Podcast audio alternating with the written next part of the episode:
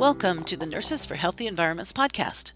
I am Beth Schenk, host of the podcast, along with our guest host, Dr. Shanda Demorest, who is interviewing nurse climate champions around the world. Today, Shanda speaks with two climate nurses, Rachel Kerr and Jill Aquino, both of whom have found their way to living purposeful lives true to their commitments and ways of caring in the world. Enjoy!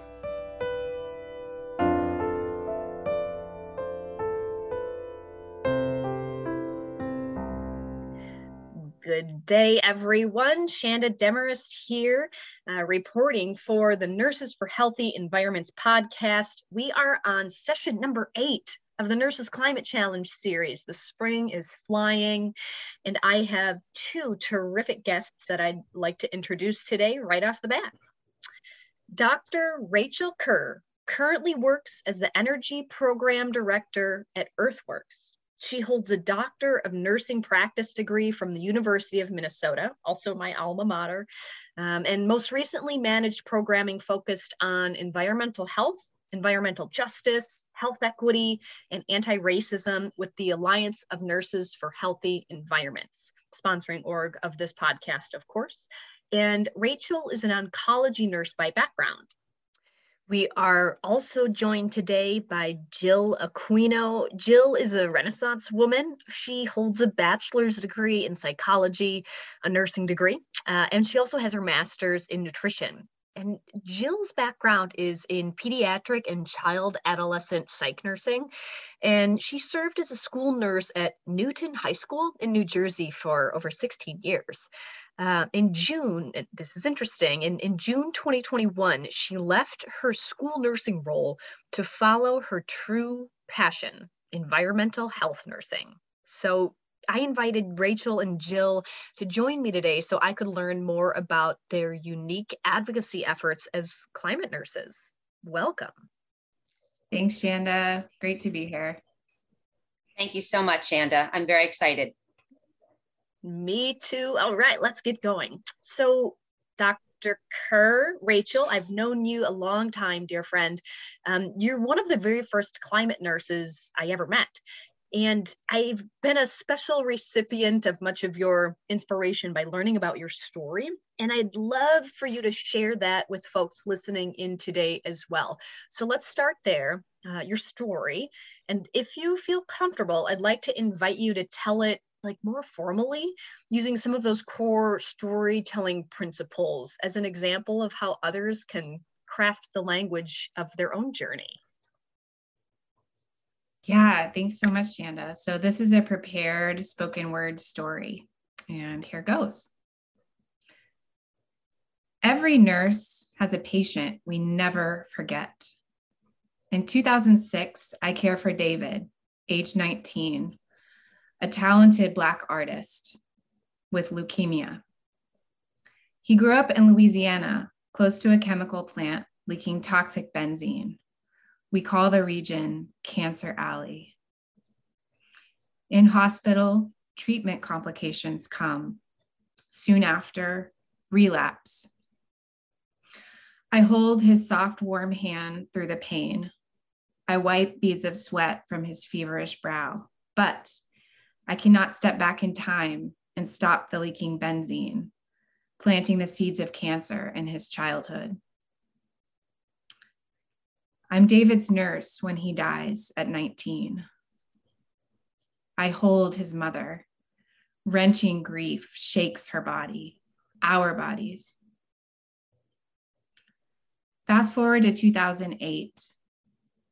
Hurricanes, fueled by the warming climate, strike Houston after Hurricane Ike, no electricity. Three weeks of 100 degrees with no air conditioning. In my belly, a baby squirms as my heart, weakened by the heat, gallops out of rhythm, struggling to pump my blood, our blood. Like many sufferers, many witnesses of suffering, I ask why. The answer? Environmental disasters, preventable disasters. How can I, a nurse, heal the pain of these disasters? answers emerge. I envision a new nursing practice, healing the wounded relationship between humans and the natural world. I am an earth care nurse. I now work alongside many, transforming society towards environmental and climate justice. Our movement is thriving. We are powerful. We are many. We plant seeds of healing across the planet, our planet. How will you plant healing where there is suffering? So that's my story. Thanks. Rachel, thank you for taking us there. Um, thank you also for the remarkable demonstration of core storytelling skills. And I, I recall you sharing, um, learning about those during a storytelling workshop during your previous role um, as, as program manager of the Environmental Health Nurse Fellowship at Annie. And of, of course, I have follow up questions about your story and what you're up to now. But first, is there anything you can tell us about the storytelling process? Um, what makes personal narrative such a compelling way to communicate at this intersection of climate and health? And do you have any recommendations for ways for folks to learn more at all? Yeah, I do. Um, the first thing I would say to that is that our brains are wired to experience the world through story um, and to connect with each other through story. And story is is for me and for many um, a far more meaningful way to engage with information um, as opposed to simply presenting facts. Um, and this particular story I began crafting in graduate school um, and continued during my position at Annie um, through an Acumen storytelling course. The company is called Acumen. Um, and they put on this workshop that was just fabulous. Um, and it was a free workshop. And I and a couple other staff members took it together. Um, and I think one of the biggest pieces, most important pieces I learned through that was to make it as short as possible and use those bullet phrases, like quick phrases um, in the storytelling, because I wanted to like include lots of flowery language, but that's not really impactful um, when you're telling a story verbally. Um, it is if you're reading a story, but telling a story verbally is different. So I learned that through the course. Um, and so I would encourage folks to, yeah, check out Acumen storytelling course or really any other storytelling workshop or course. Um, just just gaining those skills around storytelling is so so important in communicating your message. I think I need to check that out, um, and we'll include a link as well for folks to to investigate. Thank you. So, okay, back to that story. You referenced some major climate events in there. Um, and as many listeners know, our climate is changing as a result of anthropogenic or, or human caused greenhouse gas emissions. Uh, and as I mentioned in your intro, you're now in a new role at Earthworks, tackling those GHG emissions directly. So tell us what it means to be the energy program director at Earthworks. Yeah, so I am super excited to be in this role. It's still quite new. I started um, a couple months ago, and I direct the energy team. And our work falls into two primary buckets. So the first bucket is slowing and stopping the oil and gas industry infrastructure um, and petrochemical build out. So we, you know, we include petrochemical plants um, when we talk about oil and gas industry in that context. Um, and that industry is harming local communities and driving further oil and gas development and extraction, which of course contributes to um, climate disruption. And we have teams on the ground organizing in this work in Pennsylvania and the Ohio River Valley and along the Texas and Louisiana Gulf Coasts. And then the second bucket of our work is going directly to the point of extraction and using specialized cameras that we, um, it's the practice is called optical gas imaging or OGI. And they actually make visible the invisible methane emissions that are rapidly warming our climate. And um, just some context around that. So, methane is a greenhouse gas that's 86 times more powerful than carbon dioxide at warming the planet. And we know that emissions of methane are vastly underestimated. This is a much worse problem than, than has been quantified and shown. Um, and stopping methane pollution is the figurative low hanging fruit in tackling the climate crisis. So we have um, thermographers, so uh, staff members who use these OGI cameras. Um, and they work in the field in Texas, New Mexico, the Four Corners indigenous communities, Colorado, and Pennsylvania, and, and other states as needed. And we are also extending this work into the international space. And we take these OGI videos, which we call evidence of pollution, and we use them in a variety of ways, including advocating for stronger EPA regulation of methane emissions um, and the oil and gas industry, providing the evidence to local communities and organizations to take action and hold the industry accountable, um, and educating the public and decision makers, as well as filing complaints with regulatory agencies. So, um, my day to day work involves supporting the members of the team I lead in a multitude of ways, uh, which, which is really exciting to me because so much of this feels very much like providing nursing care um, in the way that I'm accustomed to doing as a bedside nurse. Um, and tackling the t- tackling environmental injustice and the climate crisis is really tough work and can be demoralizing and activists, whether paid or unpaid, face feelings of adversity, pain, and futility in their work. Um, and supporting the team and moving through this is just really familiar to me as a nurse. Um, so I am super excited to be part of this wonderful team. Um, it's definitely an honor and, and a wonderful phase in my life. Well, the the acronyms were unfamiliar to me. OGI. I mean, we're learning more about methane and other GHGs, but what I took out of that is you are doing this work as a nurse, as an earth care nurse, and um, I mean, talk about inspiring opportunities for for others to way flex outside of the traditional healthcare realm. Um, Thank you, Rachel. Yeah, let's let's come back to some of that a little bit later here. And of course, we have another critical voice on the line that we need to hear from. Uh, Jill, like Rachel, you have your own journey. So tell us a bit about your story. Like, what was that aha moment uh, connecting health and climate for you? What are the puzzle pieces that you've collected over the years and fit together to, to create Jill Aquino, Climate Nurse?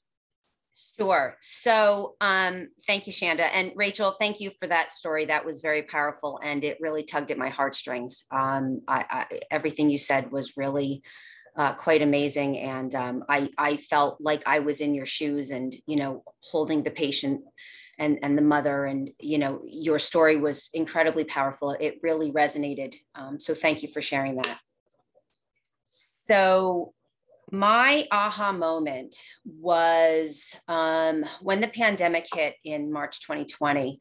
Um, I was at home and I was not working any longer in my um, in my high school. Um, I was physically at home working from home, and it occurred to me that I was actually very happy being at home away from um, all my roles as the school nurse, the only medical provider in the building. And um, I was volunteering on the um, COVID 19 hotline for the Sussex County Health Department um, in the county that I live in, in New Jersey. And I was absolutely loving my role as a nurse, helping people on the hotline. And I was also uh, doing case investigations for the public health nurses at the county health department. Um, and I had also read an article, um, um, Climate Challenge Educating Health Professionals by 2022, uh, written by our own Shanda Demorest here on the podcast, um, along with Beth Schenk and Cara Cook. Um, and it really was, again, Shanda, that aha moment for me that I was so unhappy in my school nursing position. And um, at the time march 2020 it was I, I, was there 15 and a half years. And i had been very unhappy the last six years of those 15 and a half years. And i sat my husband down and i said i don't want to do this anymore. Um, i read this article you know climate challenge educating health professionals by 2022 and, and this is what i want to do. I want to be a nurse uh, climate champion. I, I, want to help the environment. I, I, want to heal the environment. I want to heal the animals and the humans, you know, living living in the environment that is that is really struggling. And um, I'm, I'm a pediatric nurse. Um, I'm also a pediatric psych nurse. And I had always felt right from the start of my nursing career that we're not doing enough um, in a holistic fashion for our planet and for our, our patients. And I remember back in nursing school, you know, over 20 years ago, I remember my nursing professor, and I'll never forget her, Dr. DiGiacomo and she sat me down. She said you know what? Conventional nursing is just not going to work for you. You you have too much of an environmental holistic outlook and and conventional nursing is is not going to work for you. So so i recommend you look in the holistic environmental realm because that's going to suit you best. And it didn't really um, resonate with me at the time exactly because I was in nursing school and and and learning um, you know some some very significant nursing uh, lessons. And so it, the environmental holistic piece wasn't something that I was being taught at the time in nursing school well over 20 years ago. And so throughout my nursing career and especially as a psychiatric uh, pediatric crisis nurse one of the things that I just didn't understand was the food that we were feeding our children and our adolescents on the uh, psychiatric locked unit. We were feeding them garbage. We're feeding them sugar. We're feeding them, you know, simple carbohydrates. And we were wondering why they were not doing well behaviorally, mentally, physically. Um, so we would just pump them you know, full of, of psychotropic medications. We we give them intramusculars to quiet them down. We put them in the quiet room, and I and I didn't understand what we were doing or why we were doing what we were doing the way we were doing it. I didn't understand it, and I always said to myself, there has to be a better way. We need to feed these children better. We need to get them outside. We need to get them in nature, and this is something that I've just carried with me for a very long time. And so in March 2020 it just made me realize that all of these little lessons that I learned along the way and what my nursing professor had said to me, you know, as a nursing student, I something just clicked in my brain and it was the pandemic that that made the click for me. I realized uh, we're we're suffering because we're not doing what we need to for the planet and we're not doing what we need to for one another. We're not supporting one another. We're, we're not we're not supporting the planet. We're we're taking advantage of the planet. We're taking advantage of one another. And I I, I said to myself, the 2021 school year will be my last school year as as the school nurse and i will go forward in the direction of of environmental health nursing. And i didn't know exactly where i was going to land um, but to me it didn't matter. It was it was the journey. It was the um, learning from other environmental health nurses and connecting with people and and going into an avenue that i knew would feed my soul. And so that's that's how I got to where I am today. And I have to say, um, I couldn't be happier being a climate health nurse. I feel like I have um, come to a very firm, solid uh, standing on the ground. And I feel that my voice is being heard. I feel like I'm using my expertise as a nurse. And I don't feel like I was listened to in my school nursing uh, profession at my school. I felt that um, my role was not taken seriously by uh, the administration that were above me. And I felt that I needed to leave my position in order to be heard and use my nursing voice. Thank you. Oh, Jill, which I'm sure took so much bravery. I, I mean, I, I certainly aspects of what you just shared there really resonated with me. Sticking your neck out taking a leap. Um, let's let's talk more about that. So i often have nurses reach out i'm, I'm sure rachel jill you, you probably both do um, folks who are fortunate enough to be in this space. You know have nurses reach out who are at a variety of education and career stages. Who are keen on like making their way as a climate nurse. And like many of us, it sounds like Jill, you've you've had um, to get quite creative to find a fit that's right for you. And you shared with me um, you know, probably about a year ago now when you first reached out.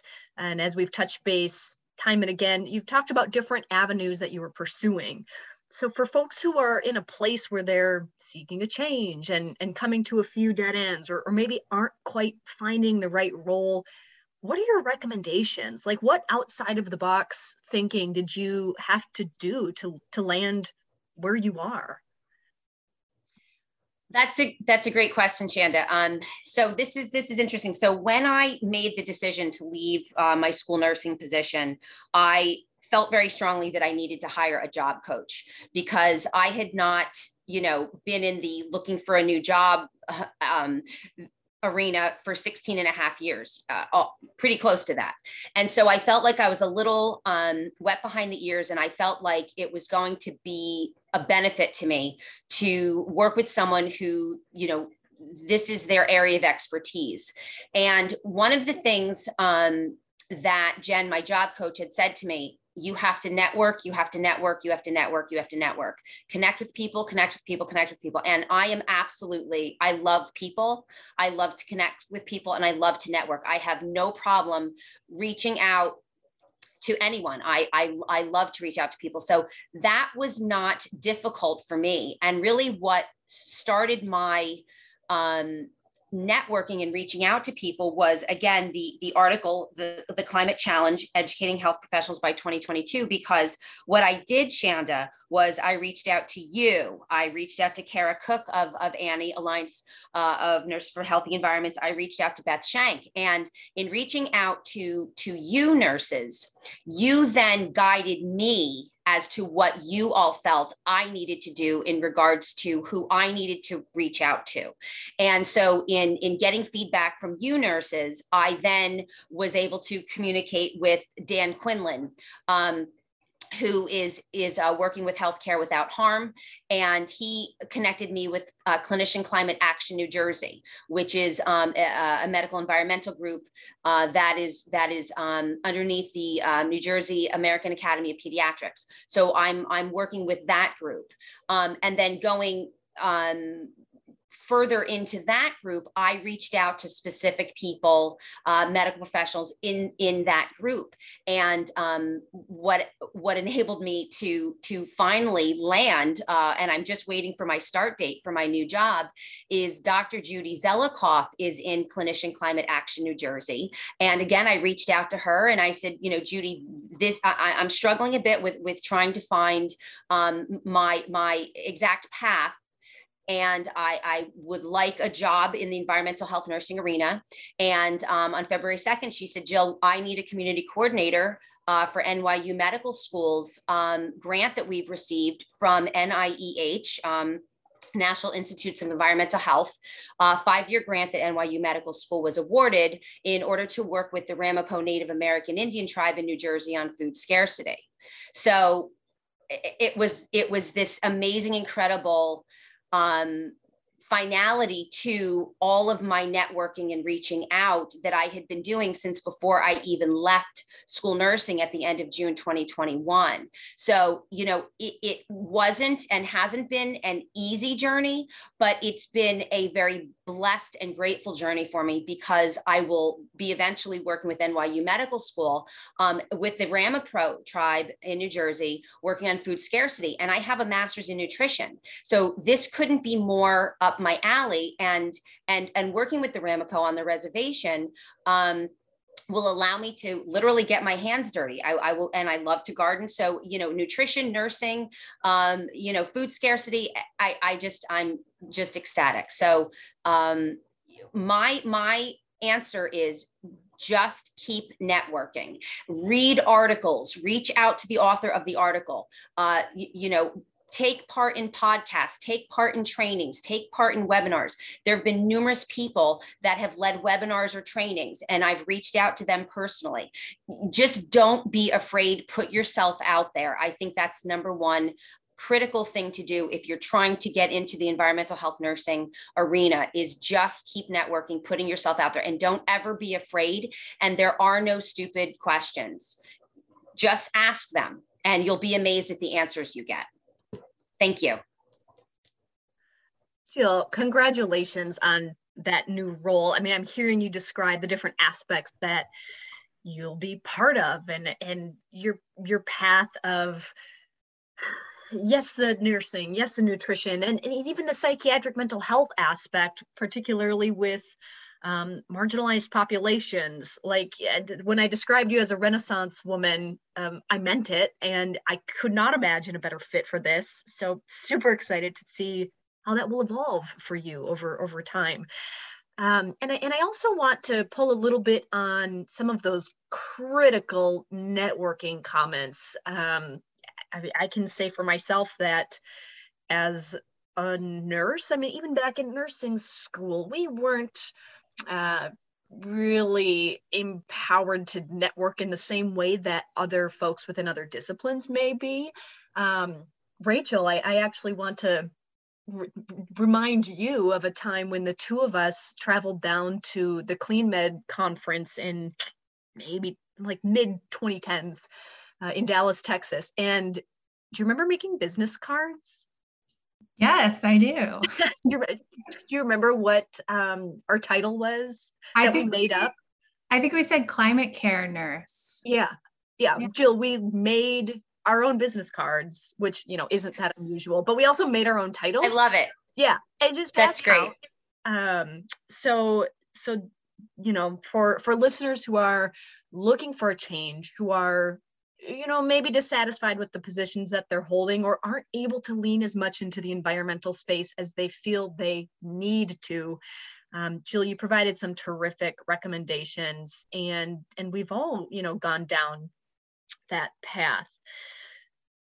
So I think I'd like to shift a little bit, um, Rachel, back to you for, for a moment here. We've heard from you about your story. Jill shared hers. Um, one thing that strikes me about the two of you uh, that you have in common is your community advocacy and organizing work. And Rachel, for me, one one photo that comes to my mind is you and Teddy Potter, uh, faculty at the School of Nursing at the University of Minnesota. You were like holding this cardboard cutout of the state of Minnesota at the People's Climate March in New York City, I think, and it said something like "Nurses are here," um, but I know that that that was just the beginning. So, what are a few other aspects of community activism that you've participated in since as a nurse and, and that listeners could consider participating in as well. Yeah, thanks, Shanda. Um, I appreciate you bringing back that fond memory um, of being there with Teddy Potter in New York. It was a lovely time. Um, I also want to be clear and say that I am not an organizer. Um, I have incredibly skilled organizers on my team. Um, and I'm just humbled and honored to be part of that team and be able to work with them. Um, I don't consider myself to have organizing skills necessarily, um, but I do think that really plugging into what's happening in your own community around environmental justice and uh, climate justice is super important. Um, it's important to know what those issues are in your community because that's what you can speak to. You can speak to your own experience. Um, and also important is to connect with those who are taking action on them. So, you know, find out who the organizations are and get plugged in. Um, and then just a friendly reminder for health professionals that it's really important to let the most impacted speak for themselves and lead the efforts.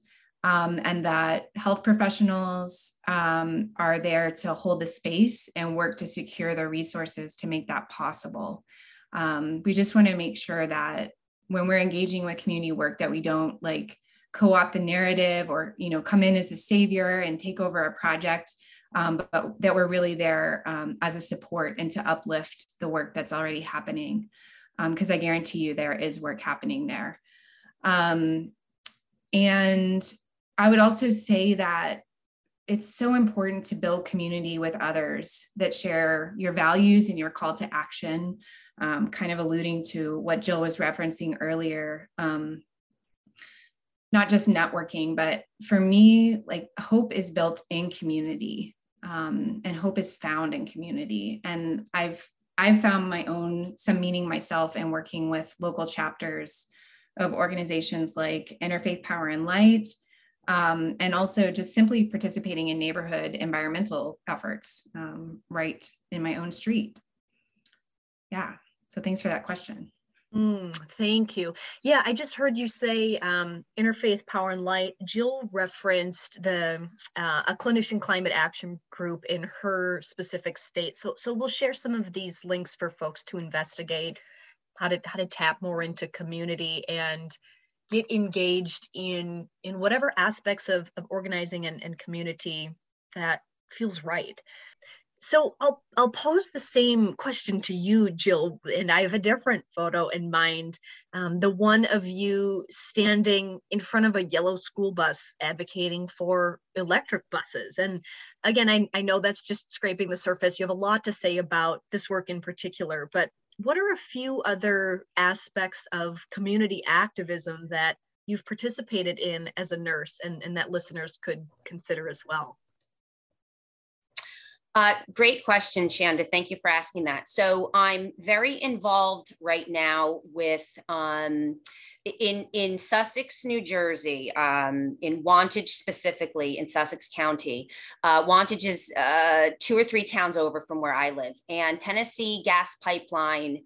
Um, they have a fracked gas compressor station that they are trying to expand. Um, and our Sussex County community, we are trying to stop that expansion of the of the compressor station. There are three schools within, I think, one to three mile radius of that um, compressor station as it stands right now. And the TGP um, fracked gas pipeline uh, company, they're trying to build a brand new compressor station in the New Jersey highlands in West Milford, New Jersey, which is Passaic County, um, right in the area where there are two massive reservoirs that feed clean drinking water to millions of New Jersey residents. So I am fighting like heck to um, stop that. I am also working with um, a, a, community organization in Newark, New Jersey, uh, in the Ironbound section of Newark, a very, very environmentally overburdened community as it stands already. Um, Passaic Valley Sewer Commission, they are trying to build another gas gas powered plant um, in in the Ironbound section of Newark. And again, I have joined forces with um, Food and Water Watch um, to and and the, and community organizers in Newark to stop that. Um, there was a huge outcry in January by the Newark community um, to, to, to stop that proposal. And Governor Murphy did put a pause on it, but as of right now, it's just a pause. It's not stopped. So we're we're working very hard on um, getting that to be stopped and not paused. Um, and one of the things that I feel very strongly when I am in a meeting with, with the, the community organizers um, on this coalition against PVSC is as a nurse, I always remind my constituents, I am here to support, um, give talking points, etc. But when they had asked me if I would come and speak um, on behalf of the Newark community, I said, no, they don't want a non-Newark resident, you know, they don't want someone from Sussex County way up northwest New Jersey to come and speak on their behalf. I said, we need to hear from the community. We need to hear from the people who live there, the people who work there, the people who are impacted by this. You know, I live, I live about mm, uh, 40 minutes to an hour from Newark. They don't want to hear from me. I will be there to support them 100%, but but we need to hear from the people there. And and also going back to Tennessee um, gas uh, fracked pipeline, I am more than happy to speak against that because I live not far from the community. I live in Sussex County. This is this is in Sussex County. So um, I, I, think it's very important that when you are um, organizing. Um, you need to hear from the community, the people who live and reside are impacted in the community. Thank you, Shanda. Oh, Jill, I mean, you you are right in line with what Rachel just said as well, pertaining to environmental justice, climate justice, and and I get to see the behind the scenes like recording of this Zoom call, everyone. But Jill, as you were um, saying, um, you know, the importance of locality and and allowing community members to speak from them for themselves Uh, Rachel on on our little Zoom recording uh, did the the heart reaction. So um, certainly, what what you are saying resonates with us and and listeners too.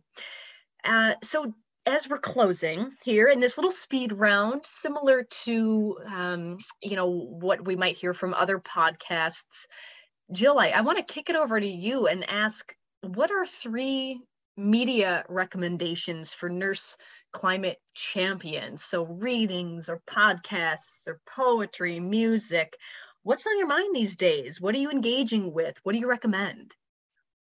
So, because I'm so heavily involved, Shanda, in, you know, environmental nursing, I have to just take a step back and I have to do good Jill self care. And what I have found for me is stepping away from the environmental nursing realm and going into nature.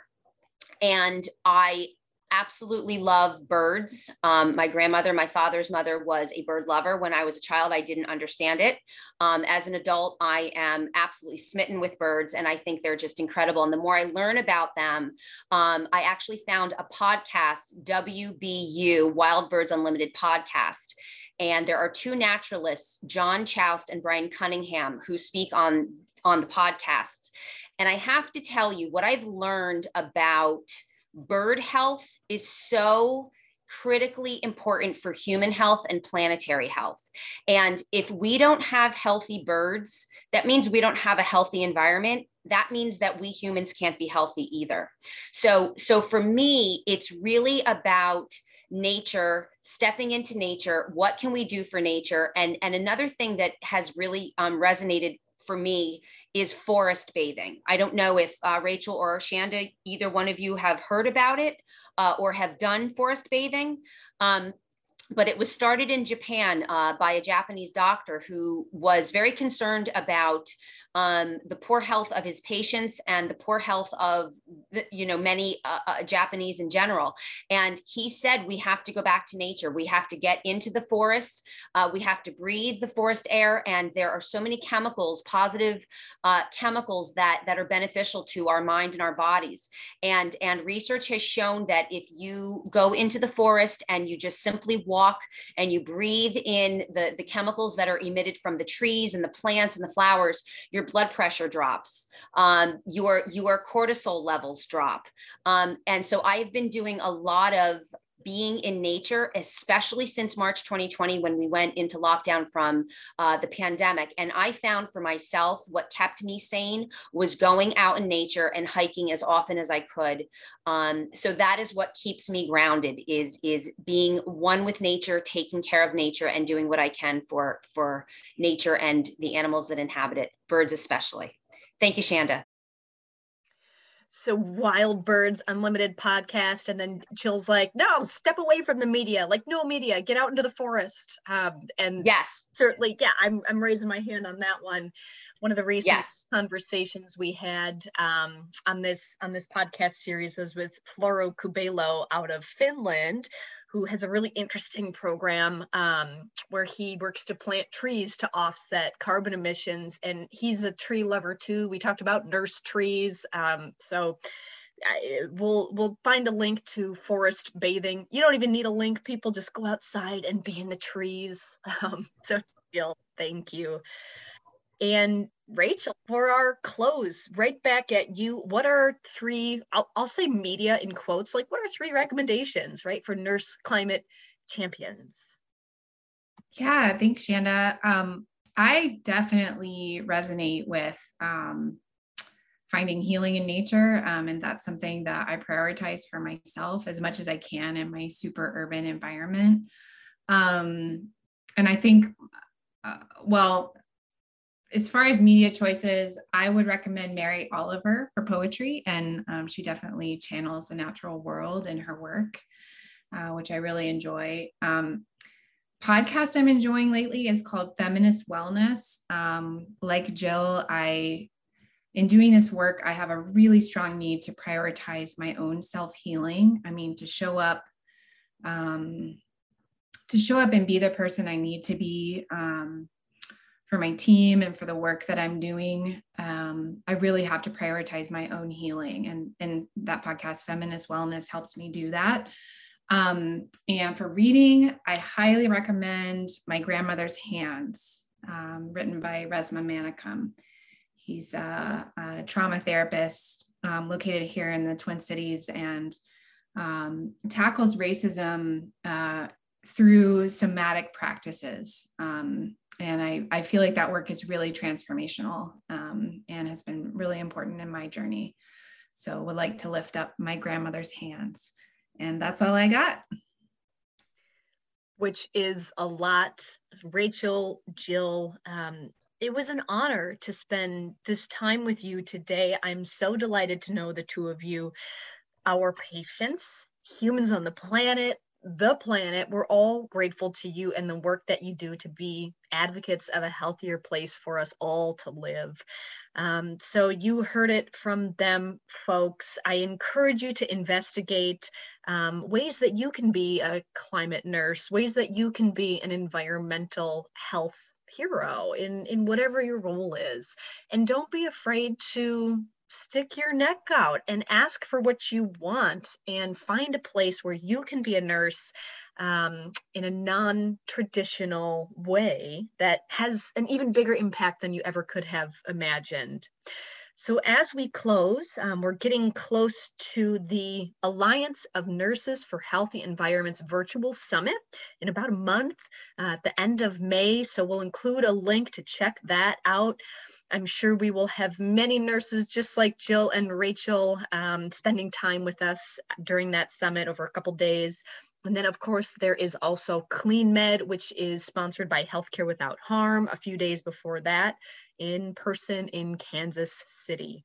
So, Rachel, Jill, thank you both again. I appreciate all that you had to share today and look forward to being in touch with you again soon. Thank you, Shanda. It was an honor being here today. Rachel, delightful to meet you. Thank you for all you do. Yes, thank you so much, Shanda, for the invitation. And likewise, Jill, just such a pleasure to meet you.